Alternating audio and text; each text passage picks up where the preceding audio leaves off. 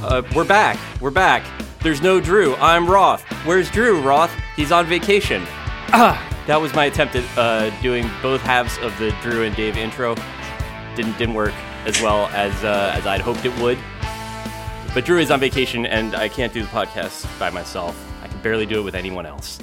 Uh, so I have with me today uh, two of my fellow defector teammates, Kelsey McKinney, who uh, is a longtime recurring guest of ours and also the host of the hit podcast Normal Gossip, and Albert Burneko, who's been on roughly as many times and whose rural Maryland homestead is currently being besieged by carpenter bees. How are you two? Hello, friends. Hey, Albert, how's it going? Hello, David Roth. It was harder to do a Drew voice. You have to really activate your diaphragm in a way that I'm not comfortable doing.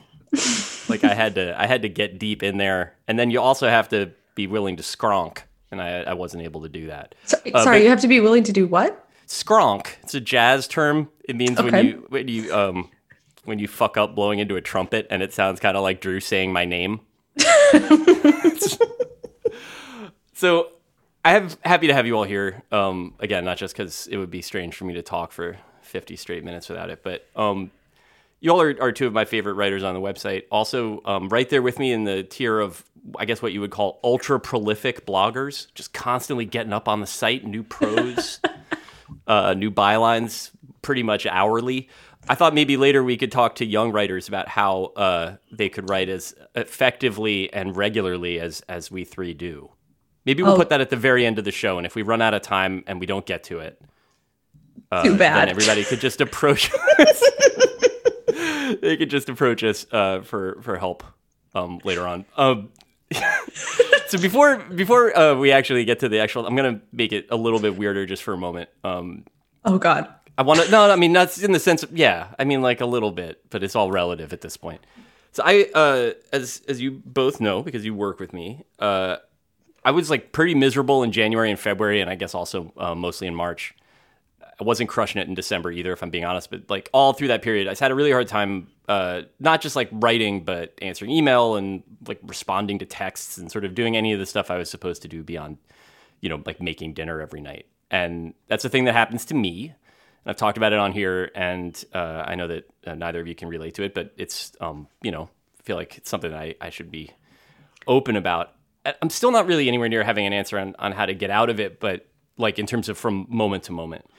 But I had this faith during that sort of last winter period of like short, shitty days and nothing but bad news every day that eventually I would start to feel better just because I'm a simpleton, more or less. That as soon as the days started getting longer and like once they turned baseball back on, like I kind of knew that eventually I would be able to write and function again. Uh, and I think some of that is just, you know, that like sunshine makes me happier than 11 straight days of you know wintry mix and gray skies and all that. But the strange part is that it actually worked. I am feeling a little bit better. Like i'm still pretty wrung out and all the other shit that you know whatever is like strongly implied in every moment that i'm on this podcast. But i'm also feeling better. Uh how are you all feeling? And do you give baseball any credit for your emotional state at this point, six games into the season? Uh, Albert, you can go first. Yeah, go ahead. Yeah, I am a total just bird when it comes to that. You know, like the sun comes out and baseball starts, and I'm instantly 200 times happier than I was the day before. It's kind of embarrassing, right? Like, yeah, it is embarrassing, good. especially given like baseball and how much it sucks. I know that was. that's I'm, I was getting to that, but that's the part of it that's so weird. It's like just getting to write two blogs about two depressing NL Central teams that I care not a little bit about. like, and will never care about. I mean, I have like a friend who's a Pirates fan, a couple of friends who are Pirates fans. I don't oh, think I'm I have anybody in real life that is like a Reds fan that I'm friendly with. And yet at the same time, like writing about that big fucking Yutz Reds owner in his like casino greeter outfit, like I don't know. Like, I'd like to think that I have a higher order of, of brain function than that, but as soon as it's like guys in a hat chasing a ball around, I'm like, you know what? Actually, maybe maybe we're gonna make it after all. Which is yeah. Dark. I mean, I mean, I on principle, I should be disgusted by all of it, but yeah, I mean Vladimir Guerrero Jr. socked a huge dinger the other day, and my uh my general well being was like, yeah, just exponentially better the very moment he hit it. Yeah. Which is, I guess, also it helps that I was in the like, elf needs food badly, bl- like blinking gauntlet warning mental stage before all this shit started. So now, uh, you know, like whatever. This is the normalization process feels like you know much more dramatic uh, than it might otherwise be. Kelsey, how are you holding up? This doesn't have Uh, to be about baseball. I just well- wanted to do a buddy check in with two people I care about. You know, I do think it's uh, really rude to brag about being able to make dinner every single night when in an emotionally down state. that to me um, is extremely offensive and hurtful since I have lost the ability to cook entirely during the winter seasons. It's very sad. Um, It's except for I did. inspired to, Yeah. you know, like just looking in your fridge and there's like half a turnip, some parsley, and you're like, "Well, let's put this together. Let's make this happen. Like, I did actually to like brag on Albert a little bit. Albert wrote a blog about how to make what what was the blog titled? The Chef Green Factory sauce. last week about green sauce. It was like Uh, it was a classic Albert headline. It was like, "Let's make some Let's damn make green some sauce." Yeah. Yeah, But Something I read that. it and it was like the week before baseball started, or maybe like right before. And I was like, my little like brain tingled and I was like, I'm gonna fucking do it. I'm gonna get the material and I'm gonna make this green sauce and I'm gonna have a stupid fish and I'm gonna feel better. And yeah. it worked.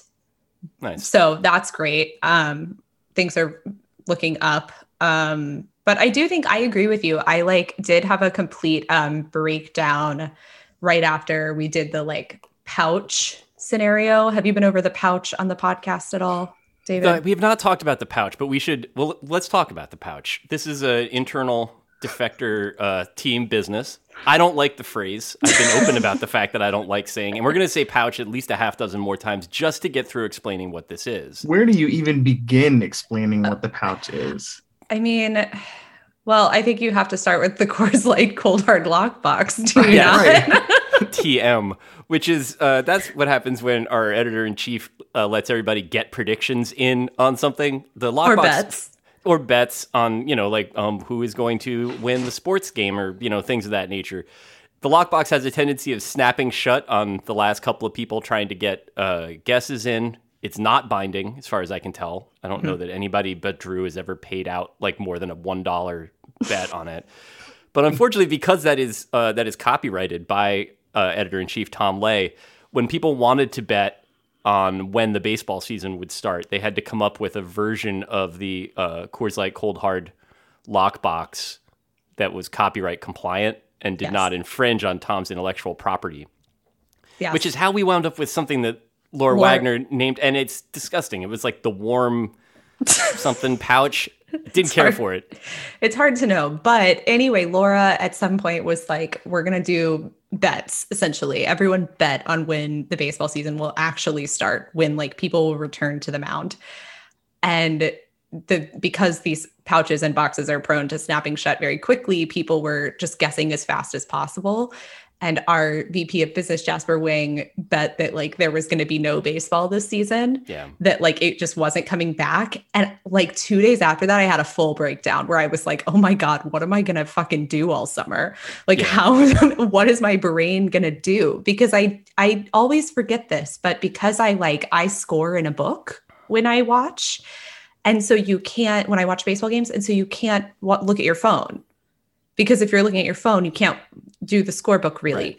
And so it's like the only thing that keeps me from looking at my phone for four hours at a time is when baseball season is happening. And so that is like key to my mental health. Should I find some other way to not look at my phone during the off season? Probably. Have I? No. But like, what, what would that even be? Like, Dr. Conrad Murray puts you under like Michael Jackson for a little while, and you Oh, wake up in twelve great. hours. like, yeah, that does not. It. I had a, a harder time with that too. And Jasper was just being, you know, he's got a business brain. It's like in Mm-hmm. uh, The Price is Right, where you bid one dollar. You know, like it's nobody had selected.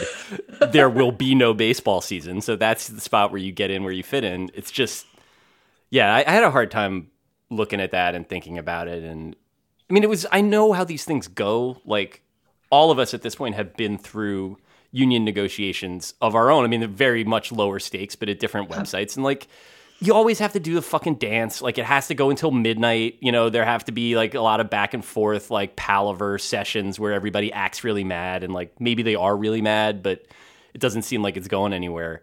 And I knew that this was following that trajectory. And I also knew that this was going to be the sort of thing, you know, as with the contract that we negotiated at Vice, when you're starting off like 20 years in arrears on labor gains, like this wasn't going to be the one collective bargaining agreement to unite and fix everything that is broken and needs to be joined in the sport.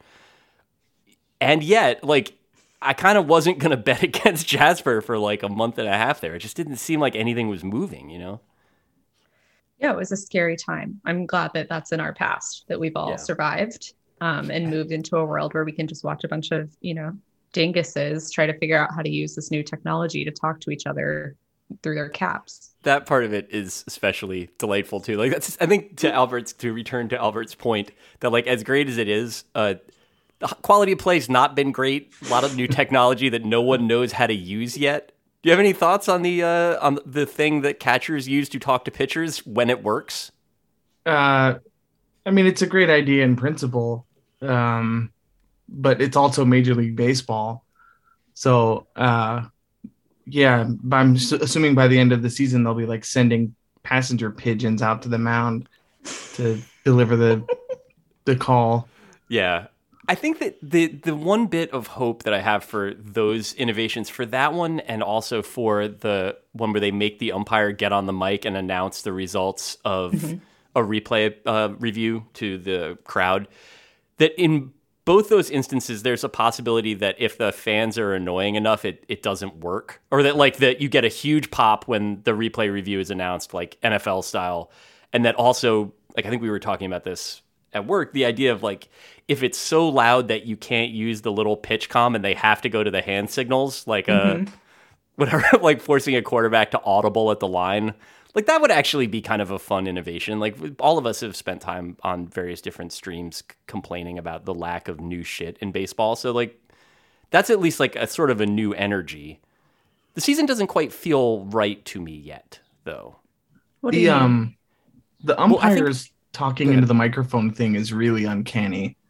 Um, Yes.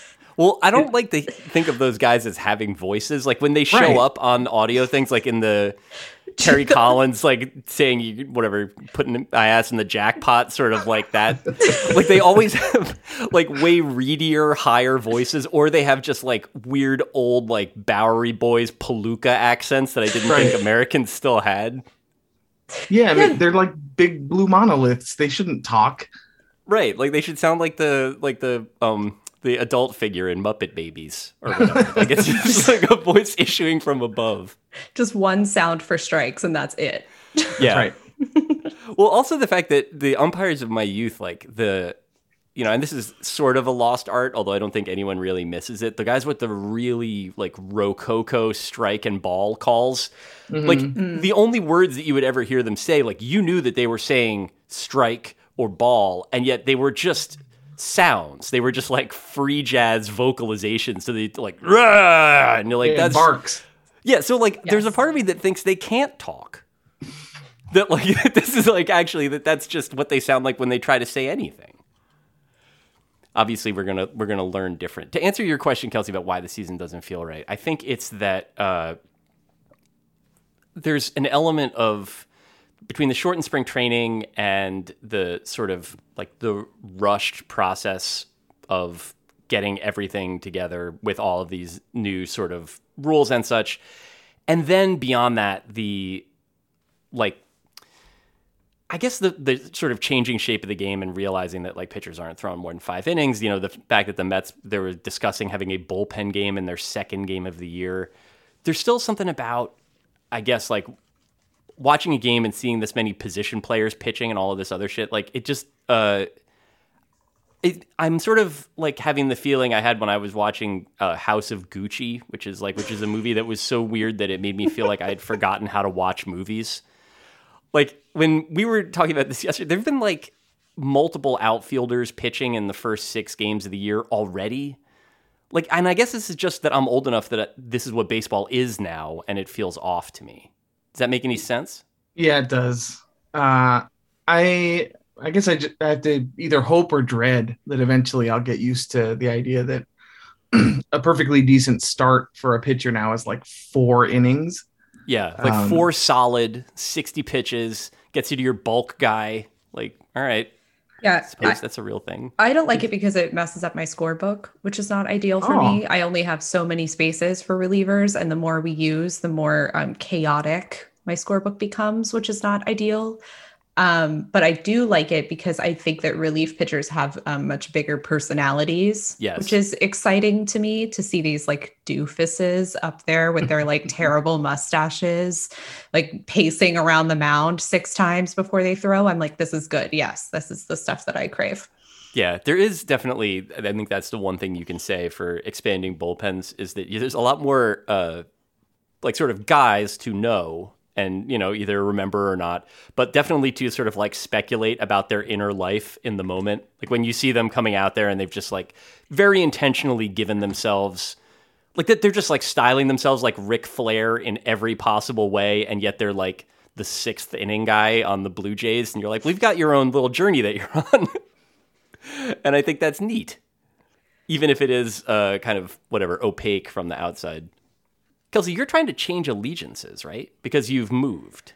Yes, I'm currently in a state of flux where I am learning all of the um, what I like to yell at the television. That to me is part of the enjoyment of watching sports, but it's very difficult to yell at the television when you don't like know the third base coach's name.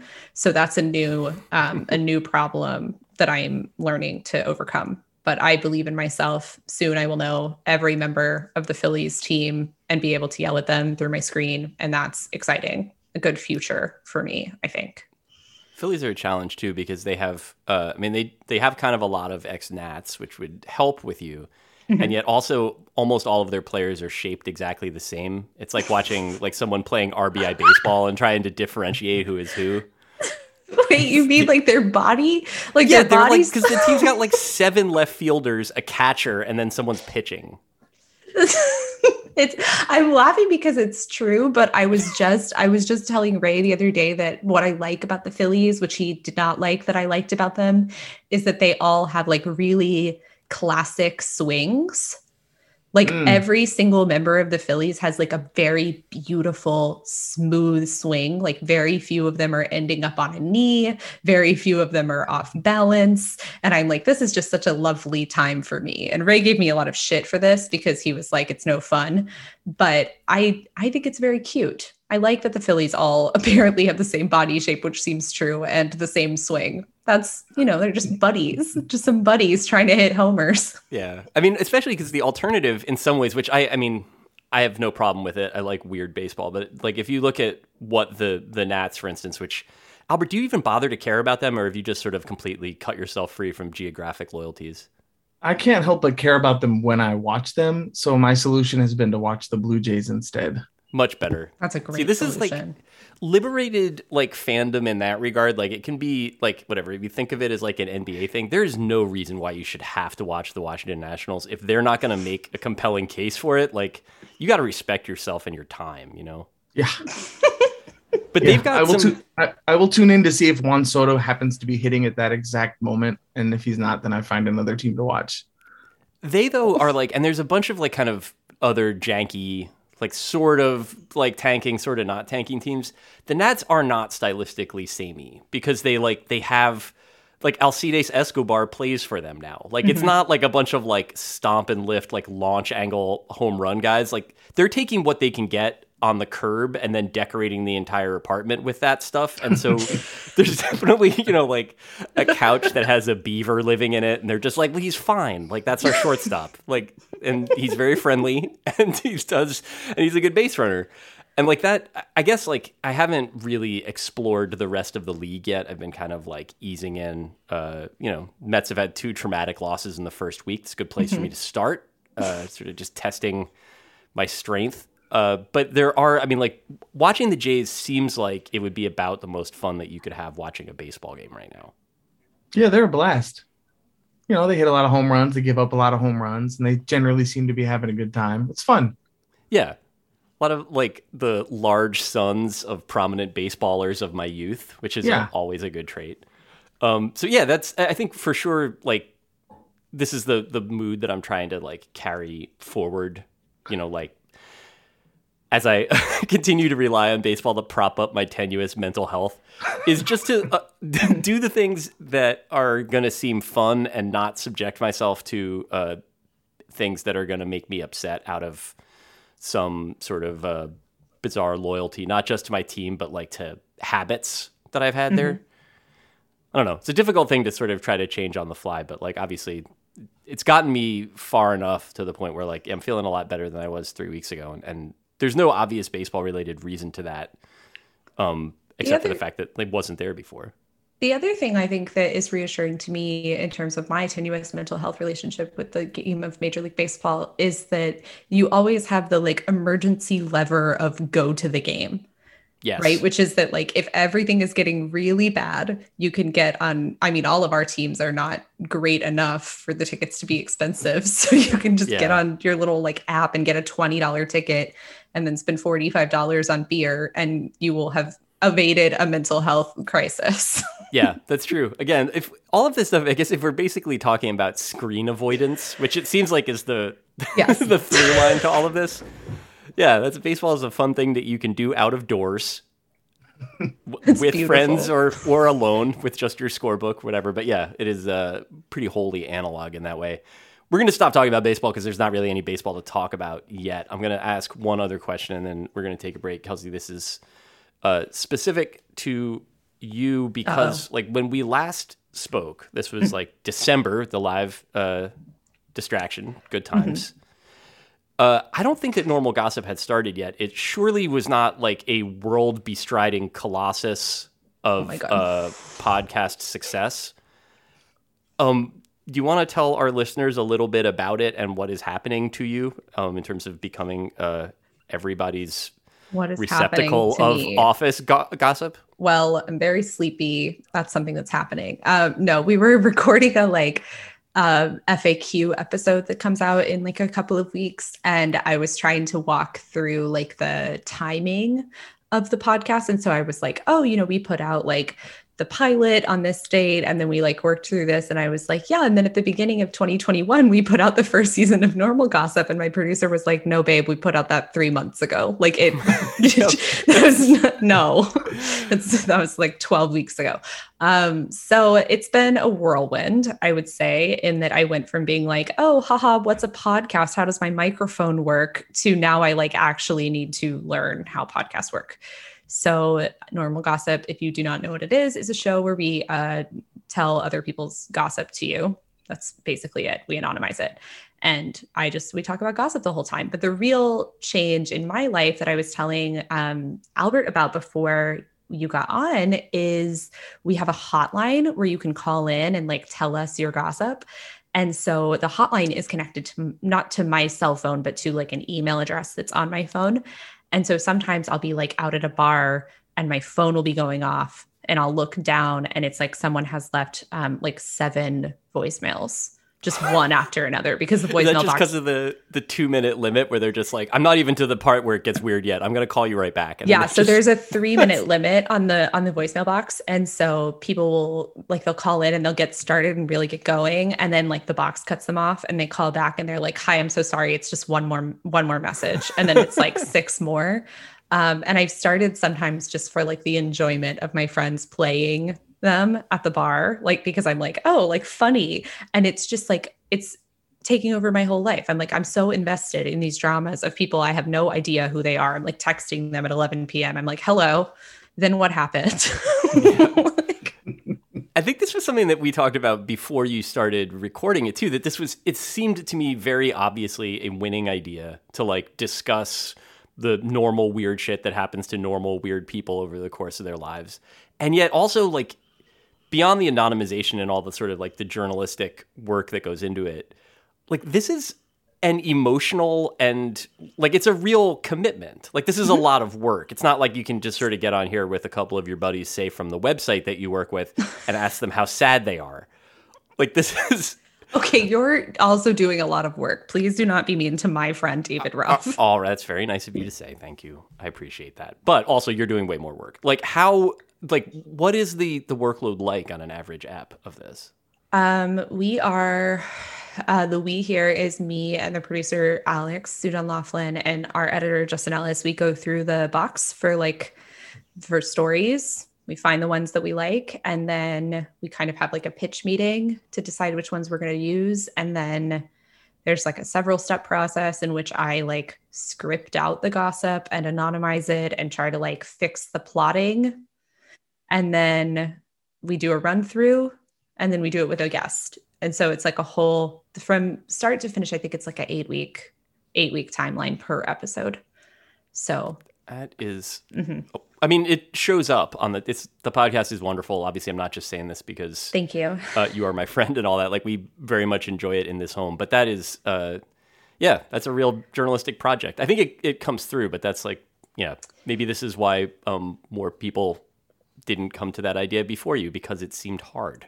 I think it. I think there's a way to do it that's really easy, right? Like there's a way to do it that sounds sloppy or it yeah. will just sounds harder than it is, right? We want it to sound like the way that all of our conversations would sound if we were like at a bar just dishing, right? And like you can't actually just record those and publish them because one, when we all talk about our coworkers, we know exactly who we're talking about right? Like we don't have it, we don't need to provide context or backstory for those things, whereas we have to do that on the podcast. Um, and two, it's just kind of hard to recreate that, right? So we've been working a lot with trying to like amp people up before we record. So, like, how do we get you all worked up about something else before I start asking you questions, which is kind of a fun problem of like, how do I simulate two beers? Yeah and that's a challenge as a as a host too because you need to like sort of do the the level setting energetically with that mm-hmm. and that's like not an easy sort of task i mean drew comes by it naturally because drew is just the way that he is but for you like having to sort of not just like egg someone on but like instantly get them at that place of comfort and then get them and then lead them through that into progressively more mm-hmm. baroque little weird conversational gambits is like you can't really practice for that. I mean, I guess you do it when you're talking to your actual friends, but this is yeah. harder to do when. I mean, it's somewhat right. Like it's somewhat journalistic work, right? If you just keep pressing and keep pressing and keep pressing, and some of it is just, I think, innate, right? Like you can work anyone up on accident if, like, like if you and I are talking about baseball, right, and we're like, like minorly calm for the most part and then I'm like, oh my God, Roth, my friend who works in Major League Baseball is having the biggest drama. And I like set you up well enough, like some kind of weird switch will flip in your brain and you just become very enthusiastic. So some of it mm. just the content, I think, which is lucky.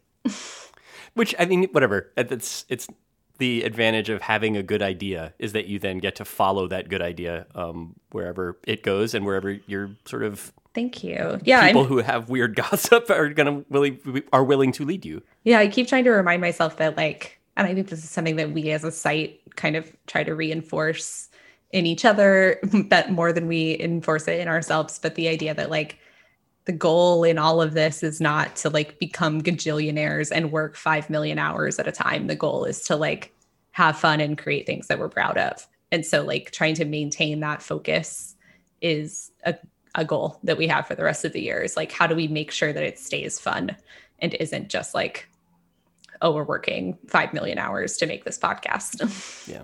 Yep. Good advice for um, anybody. I'm going to take it myself. I think we should all take a break and get some more water. Is that all right? That sounds great. All right good. I'll see you guys on the other side of our little break.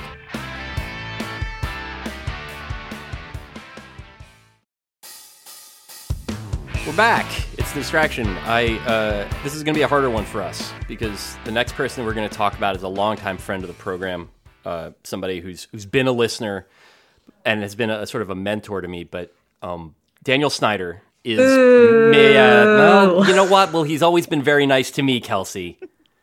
no, no. So obviously, Daniel Snyder should be in prison.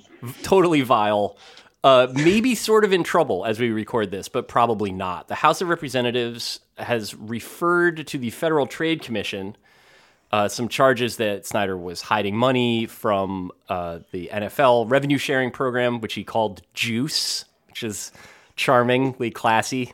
of, and typically Daniel Snyder in that regard, and then also had been uh, keeping the money, uh, the supposedly refundable deposits that uh, season ticket holders had put down for personal seat licenses. Which again, uh, McKenna wrote this like it all paints a picture of a Dan Snyder that looks a whole lot like Dan Snyder. Uh, and solidifying his standing as the most consistent man on the planet, which is 100% correct and 100% the way that McKenna would write about like someone who really is like legit a nemesis of his. I have a hard time believing that Daniel Snyder could ever get in trouble for anything or be held accountable by any institution. Albert, yeah. do you have any sense that uh, Daniel Snyder could wind up being even inconvenienced by this latest round of stuff? I mean, if anything was going to do it, um, you could not only can you imagine him skating past any like personal vileness or hostility toward the team's fans or whatever. Right. Like he's already done that. Like you can't imagine him not skating past that kind of stuff. But if anything was going to do it, it seems like fucking with the other owner's money is what would do it. Um, like it, when he's at the point at which he's like stealing from the other NFL owners, I have to imagine at least some of them are asking the question like, "What do we need this guy for?" Um, it's you know like the sort of PR disaster that he always is is maybe a little bit harder to take when he's also withholding money from the rest yeah. of you. Um, that said, you know, I I don't know. I uh, I have a long-standing practice of trying not to allow myself to be optimistic about that organization ever. Uh, yeah. So I'm I'm sure he'll get appointed to the Supreme Court next or something. right. I mean, that's the, the part of it that's so hard is that, I mean, there'd be something perfectly NFL if the issue was, and McKenna pointed this out too, that it's like the amount of money that he hid through this was like kind of mystifyingly small. Yeah. It was like less than a million dollars basically. And yet that's like, if that's what it takes for him to get read out by the owners and not like trafficking his cheerleaders and like selling their upskirt photos yeah. to his buddies online, like that's pretty fucking NFL, if nothing else. Yeah but I feel like the I don't know, like the I have a hard time at this point believing. I like I'll believe that consequences are possible for uh, ultra rich scofflaw dipshits when that happens, and I just I keep sort of waiting on that one. Is yeah. it yeah. like am I am I being more cynical about this than I ought to be? No. I mean, it does feel like yeah i don't know like how much more could he do to cry i don't think this? you're being cynical about this i mean mckenna's piece says what that like a highlighted example is that the team hid $88,000 in like shareable revenue. $88,000 to these like team owners is literally nothing. That's like their Chick-fil-A budget for the year. Like they do not understand what that amount of money means. And so like I just when you divide that with how many owners there are, it's like a thousand dollars each. And yeah. like all of these guys, I assume because they are this rich, are doing some kind of fraudulent scam. And if Snyder gets in trouble for this, then they'll get in trouble for something. So it's, yeah. kind, I just kind of always believe that they will protect their own. And that it's like, even if we hate Dan Snyder, it's better that he not be in trouble because then we could also be in trouble. Right. That's sort of the part of it that is like you don't want to get too in in the like sort of Ray Ratto brain panel of like maximum sort of dark and uh, sort of cynical thinking. But like if the, the thing that's remarkable about that is how little money he stole, and then also the idea that like that he's the only one keeping two books. Like it might just be that he is the only one who has, and this is like a characteristic of like a certain type of uh like rich goon that he's just so sloppy that he can't stay out of court and can't stay out of trouble. He's always fucking suing somebody yeah. or getting sued by somebody. That like the rest of these guys are probably doing the same stuff. They just know somehow how to keep this out of the public eye. And that's never been Snyder's way. Yeah, I mean with, with like uh with Donald Sterling in the NBA, I mean, how many decades did it take of of being not just a persistent embarrassment to the league, but also like persistently squandering what should have been one of its richest organizations. Yeah. Um, before and it was an open they, secret that he was the way that he was too. Right, right. And then finally, something gave them an excuse to get rid of him that they could be congratulated for. Um, and that this isn't that for Snyder. Like nobody's gonna nobody's going to nominate Roger Goodell for a Nobel Prize for you know helping to boot a guy out of the league for essentially keeping withholding pennies from the other owners. Yeah. Yeah. Um, you know, but you, but yeah, I mean, Kelsey, to your point, eighty-eight thousand dollars is nothing to these guys except possibly when it's being taken from them. Like eighty-eight thousand dollars is nothing when they're charging a grandmother that much for a, you know a season ticket package she's trying to cancel. But it's Yeah. a lot when somebody's taking it from them. yeah, that's fair. Um, I, you know, I don't know. Maybe that's just my opinion of rich guys. It seems like they couldn't become who they are if they were able to keep money in proportion. Um, Yeah, that's a good point. Yeah. And that maybe is, that's I just think, optimistic, though. I, I just I I hope something happens to him. This It's is what's not- weird about it though, because I I agree with everything that you just said, and yet what we're relying on is like the worst people, I guess, in the country. If you want to say it like that, I'm sure that there's some competitors, uh, but like that is also the last really durable type of solidarity that we have in American life is rich guys looking out for each other. And so like if he violated the fucking bro code enough in that regard that he's going to get in trouble for it, then like that's a I mean, it would be good because he got in trouble. It would be bad if the only mechanism through which he could be punished is that he like stepped on Jerry Jones's toes in a way that Jerry Jones found uh, unacceptable. Right. Well, Right. I also mean like what's the consequence there, right? So I I think you're right, Albert. I think that the owners would care that they're like he stole my eleven hundred dollars or whatever it is. But like if I'm Jerry Jones, I'm just like sending Dan Snyder a fucking Venmo request for eleven hundred dollars. It's like, Right. where's my money? Like I don't care if he declared it or not. I don't care if it like went through the proper avenues. I'm like, pay me my money and then I won't be like annoying Yeah. to you. Yeah. Which is, I mean, that's the problem. I just believe that these guys will protect their status and their position at the cost of literally every ounce of morality they have. And if that means they have to protect Dan Snyder, they will. It does sort of make you wonder, though, uh, like, is there an outer boundary? That, Like, if Snyder Mm-hmm. has a reason to exist here on Earth, it should be as like the example of the thing where you're like, all right, not that, like anything but not that, and yet like somehow he keeps finding a way to like. I mean, I guess it's whatever. It's also it's Jerry Jones. You got to assume there's a certain level of moral malleability there.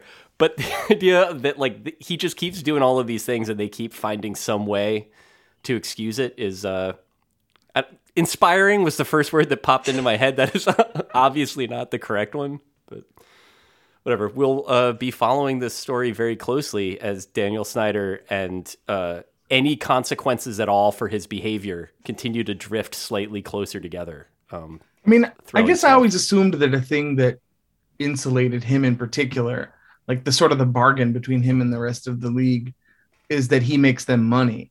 Yeah. Um, that's a that's a way for like a, a person like me to make sense of a absolute nightmare like him. Um, and it's sort of a, it's amazing to find that maybe he doesn't even have to do that. Maybe he Yeah. can actually steal from them and they'll still just sort of be like, well, yeah, but he's rich. like he's already there. He's got a parking spot. He's got his name stenciled in it. Like, what are you gonna just re-stencil that for some other Right. guy? Like, yeah, inspiring stuff. Uh, can we remember a guy together? I feel like I Oh, should. yeah. This is the part of the show where I would where I'd ask. Um, now, this is a guy that I think we're all going to enjoy remembering. I want to just whichever one of you wants to talk first should do it. But if you both do it at the same time, right after I say Denard Span's name, I would understand why you would be excited. Do either of you remember Denard Span? And yeah, if I so, remember how? Denard Span. Kelsey, was he a was he a Nat when you were there? I the only thing I remember about Denard Span, is him like is some like pl- I play he had with Seattle. Did he he played for Seattle, right? Yeah, he moved around a lot. He had a, a very good career without ever really becoming a star. But I love a good center fielder though that can cover a lot of ground. yeah, wonderful center fielder. My fondest memory of him, non baseball division, is from one of my favorite videos on the internet. If I can find it, I'll put it in the blog post uh, with this embedded in it. If I can't, I'll just describe it quickly. MLB had this was you know ten years ago, more than ten years ago, probably. uh, just would send video people to spring training to find baseball players with unlikely hobbies to have them sort of talk about what those hobbies were. And you know, they're baseball players, so there's only it only ever gets so unlikely just because like that's that's how they are. But Michael Cuddyer, um, who was on the Twins for a long time and later with the Mets at the very end of his career, was a, a card magician. He loved to do close up card magic, and they recorded a video of him absolutely fucking blowing Denard Span's Oh, mind remember with a this. card trick. and it's just one of the most wholesome things that I've because Cuddyer had like dad energy at levels that no active athlete has had before or since. Like he just kind of always seemed like a like a pleasant 51 year old man who's like, "Well, have fun out there." Like even when he was like making all star teams, he seemed like It's that beautiful.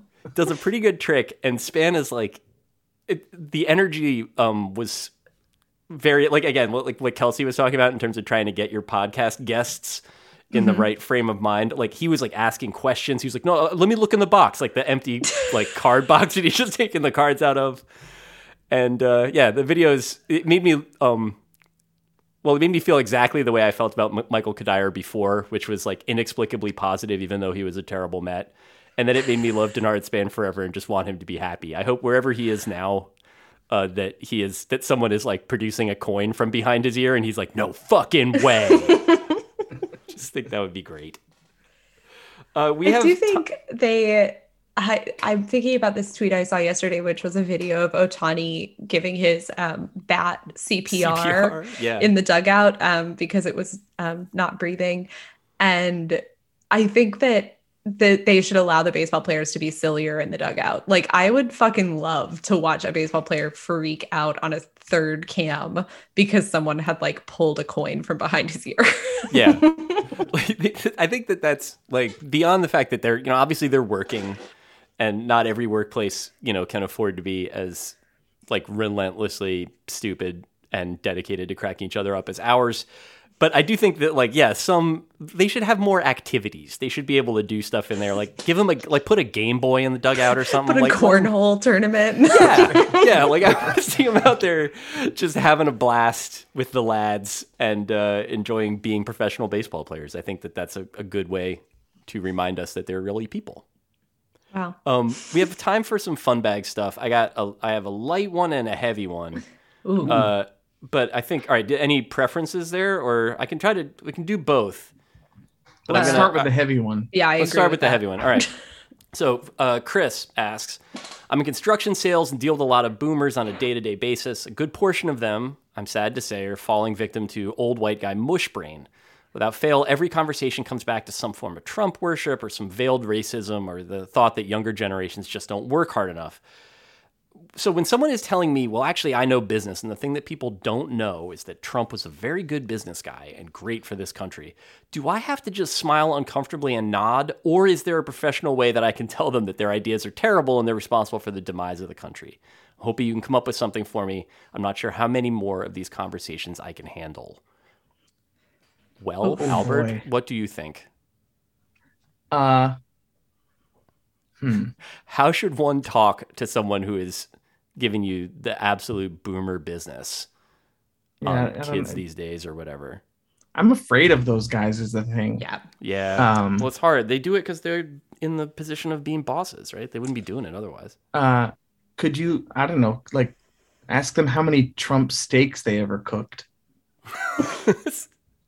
in terms of like, what did he ever do for you? Yeah, like I find that energetically, I've worked enough bad jobs where part of the gig is just someone coming up to you and saying a bunch of shit that Yeah. you don't want to hear, and you just kind of have to take it.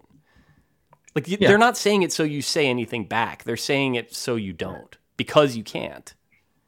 Mm. It feels like. yeah, that's. th- I think in more and more jobs, that's sort of implicitly part of the bargain. Is that Yeah. like you must eat shit for your money, um, Yeah. and and there's whole millions of Americans who will see to it when they are patronizing whatever your business is. Yeah. Yeah. Kelsey, is this an experience that you have had in your professional journeys? Um, as a Texan. It is a experience I have had quite It is my birthright. often. It is um, my birthright. Yeah, I've also reported a lot of stories where you end up in situations like this, right? Like I reported on a small town bull riding many years ago, and like, yeah, that's a situation where a lot of like seventy year old men are going to be like. Hello, you're here. Clearly not from rural North Carolina. You have a hand tattoo. What do you think about our Lord and Savior, Donald Trump? Um, and I think my first response to this is like kind of the same as Albert's, which is like, do you feel safe? Right. If you do not feel safe, you are always allowed to let those questions just breeze by you like a summer wind. Like that is fine. Um, if you do feel safe um, and you're feeling feisty, I think there are uh, two ways to be a menace um, that are easiest. The first is um, to play their whole game, their favorite line, and be like, "Oh my god, you know, I just don't really think that politics has any place in a business setting." Sorry. I'm here for the bull riding. Like this is Uh, really about, yeah, I'm just, you know, I'm just really trying to do my job, and I don't like it when politics interferes um, in my ability to do that. And I know that you would agree with that, right? As a Republican, um, so that's a good, a good first option. Uh, because I am like true menace to society. Um, my answer is always let someone dig their own hole, which is just like keep, just let them keep talking. You're just like, oh, and then they just keep talking. If they just go long enough, eventually they get to something where you can go, hmm, that seems like a little sexist or a little racist. And then they're like, oh, what? And you're like, I don't know. You've just been talking for 15 minutes and somehow you've arrived at something that I think you shouldn't have said. Yeah. I mean, there really isn't like a, a right right answer in terms of this because one way or another you're gonna have to like they're just gonna keep handing you big sloshing pint glasses Yes. full of garbage and you're gonna have to be like, Thank you so much. Terrific. I was this is actually I was I just finished the previous one, so and that's it's tough that way. Like I know that like the times that I've encountered this in different workplaces, and not you know obviously it hasn't been as much the case now that we're uh, working in the rootless cosmopolite uh, content minds of um, you know online media.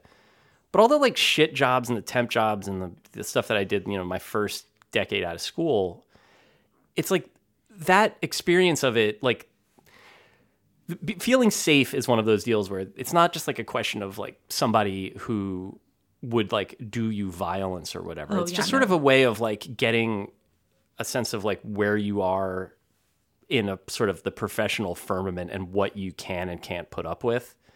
And that's tough. I mean, because you leave it feeling dirty, even if it's the sort of thing, if it's relatively mild. The times that I had it working at this weird real estate agency that I worked at the summer that we got married, there was just like, there's a lot of fuck. I mean, real estate agencies are like this. There's a lot of fucking psychopaths in that business. And in this case, it was like, you know, there's just like some guy that I didn't know who was introduced to me as very important would come down and start talking to me about like PCitis or like, and I was like, you don't know what my opinion is on anything. Like, why are you subjecting me to this? Like, you'll never meet me again. Like, this is just you like killing time before a meeting, is you telling me about like some shit you read in the New York Post or whatever. And it's tough to know like sort of like what to do with that. Like, I, I don't understand really the impulse to like be the guy that's giving somebody that download that they didn't request either. But I mean, that's the advantage of being that guy is you never have to explain why you're doing it. It's just tough. I mean, I, I don't want to give anybody advice on how to work better in a construction setting with a bunch of assholes, but I think Yeah. at some point, yeah, I mean, it's just it's just business, you know. I just think you're completely allowed to say like, "I'm so sorry, I don't talk about that with coworkers." To Yeah. anyone, and then if they're like, "Well, why? It's just politics," you could just ask them a question about their sex lives and be like, "Oh, I'm sorry, I thought we were asking inappropriately personal questions." Yeah. Well, that's good. See, I can't give that advice, but Kelsey uh, can because she's her brain is more powerful than mine. Uh, all right, are you ready for the question that's not about talking to people that make you sad? Please. So this question, Drew had actually flagged this as um. so David, uh, who asked this question, uh, Drew wishes you ill. I do too. Oh. Now that I've read the question, why do we pretend Girl Scout cookies are amazing? David says they are fine, extremely average cookies, except for Thin Mints, which are bad. This is not a dig at the Girl Scouts as an organization. that uh, they can grift all they like want, especially toward a good Girl cause. Scouts as Yeah. an organization. Then he says the grocery store has shelves of better elite cookies, and I got to tell you, disagree with that statement. What? So Yeah. why do we pretend Girl Scout cookies are bad? Are are, uh, not are uh, good? I mean, um, what are we? Mm. What's going on here? What is this question? How angry are? Uh, just give me a one to ten, Kelsey. Where where are you on this one? Um, I would say I'm at about a about a six. Um, Mm-hmm. in that I think it's fine to dislike things. Yes, I think that's allowed. Um, to me, part of the joy of the Girl Scout cookie in general is buying them from the girls. Like, I think that that is nice, and I like to support them in their endeavors um, to learn about the outdoors and also, I don't, I don't know what else the Girl Scouts learn. knots, tie knots. Yes, how to tie knots. Um, I want them to learn that, but I also just think like, why are you so mad? Like, why why can't other people like Girl Scout cookies? Why is it so upsetting to you that adorable little eight year olds are just trying to sell their little cookies on the street? Let them. I can I also add to this. The cookies are good. Yeah, I like the cookies. I mean, the thing about Thin Mints is like Thin Mints will last a million years in the freezer. And guess Yep. what? I don't want to go to the grocery store all the time. Yep. Sometimes I want Yeah. to find the special treat for myself that I left in the freezer. I so I've just bought some yesterday, and the experience of buying Girl Scout cookies uh, remains, I think, one of the the only real, like, sort of obviously in capitalism transactions that you can do where you leave it feeling like pretty good about yourself, and then also happy, uh, you know, to have done it. Like, I just I have no notes on this. There were girls standing at the corner of my block their sales pitch was just screaming Girl Scout cookies, like just those words, and not like right in in. sync either. Like it sounded like like like a cat walking on a keyboard. Like it was just different, you know, blurts here and there. But like it worked. People were swarming for the shit. I, I feel like that's I don't know when you've got a product that works that well. Like obviously some of it helps that it's like kids that are excited to sell it, but like. I don't think that any. I don't think that we uh, worked ourselves culturally into any sort of delusion here. Like the cookies are obviously working. I mean, the proof, right, is didn't the Boy Scouts sell popcorn for years? And like those, the popcorn fucking sucked. So no one Yeah. bought it, even though it was like cute kids selling it. Everyone was like, no thanks. Yeah, I mean Scouts anybody who did a who did a like elementary school fundraiser back in the day can testify to the fact that people do not automatically buy shit just because cute kids are selling it. Right? Yeah. I never they sold know that the marching band chocolate bars are whack as hell. They want nothing to do with that. Britt, do you like the Girl Scout cookies? What's I your do. take here? I do. I like the Girl Scout cookies, but more than that, I'm curious about uh, the the perspective that goes. Lots of people like this thing that I'm not super into, and therefore it's like a culture wide conspiracy to pretend something is good that's not. Uh, how many things are you pretending to like on a day to day basis that that your Oh. mind runs to that when other people like things you don't? there That's a is great definitely a part of me that I can. There are things that happen. I'm thinking of Bruno Mars here, where I'm like, oh, you guys really like this shit? Like, all right, that's cool. Like, and I don't. Why He's do a talented hate fel- Bruno Mars. I don't hate. I don't hate Bruno Mars. I'm just saying that like the extent to which Bruno Mars has been embraced to me is I'm like I, I guess I'm just like surprised at how high everybody is on the Bruno Mars experience I- culturally, broadly speaking. What? The Girl I- that cookies doesn't- thing would have to be a pretty durable conspiracy, though. Like, are people raising their children in it?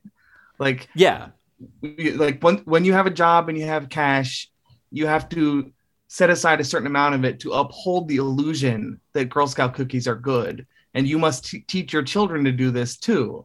Like, it's been going on for decades. it's tithing basically. It's, it's tithing to our Lord and Savior, the Girl Scouts. the thin mint. I just, I think you're right, Bert. It's like the weirdest thing to me about that is like, have you never disliked something that everyone else liked? Like, Right. why do you think that this is a conspiracy? And which Right. cookies at the grocery store do you think are substantially better than the Girl Scout cookies? That's what I was also curious about because the Girl Scout cookies, as a type of cookie, which is like you know sort of mass produced, like boxed. What are like? So there's Keebler products that you think are better than that? Because every Mm. time I eat a Keebler product, it makes me it like takes me back to like getting a headache on the way to a cross country race in high school. Like there's no fond associations well, yeah, I mean, at like, all. like is this particularly uh, an injustice against like Chips Ahoy that people don't like Yeah. them more than they like Girl Scout cookies. Right. It's I I feel like, like- I understand the argument of like why do you want a Girl Scout cookie when you could have like a freshly baked cookie from a local baker? Sure, like sure. fine, sure, whatever. Like I'm great. But Oreos are not substantially better than Thin Mints. Like they're good. All of them are good. They're all cookies. Like I don't understand what the problem is here. right. Why can't you have both? Yep. I think this is we've this is the answer I guess that we finally arrived at. Uh, you you can have both. You Yeah, it's fine. It's fine. You can have both. You can even have like in the same glass of milk. Like it's fine. It's fine. no one will stop you. This is uh, so. I'm happy to end on this note of uh, permissiveness. Brandon Nix and Chantel Holder are our producers. Uh, thank you forever to Daisy Rosario. Our theme song is by the legendary Kirk Hamilton. You can listen to ad-free episodes of The Distraction only on Stitcher Premium, and thanks to us, it's usually me and Drew. In this case, it's me and Kelsey and Albert. You can get a free month of Stitcher Premium right now if you go to StitcherPremium.com and use the promo code DISTRACT. Don't forget to rate, review, and subscribe wherever it is that you listen to your podcasts. You can subscribe to defector.com and read our writing whenever we do it. Uh, we, it's, you know, some of the time. And uh, yeah, thank you for your support. Thank you, Kelsey and Albert, for joining. And uh, yeah, bye, everybody. Bye. Bye.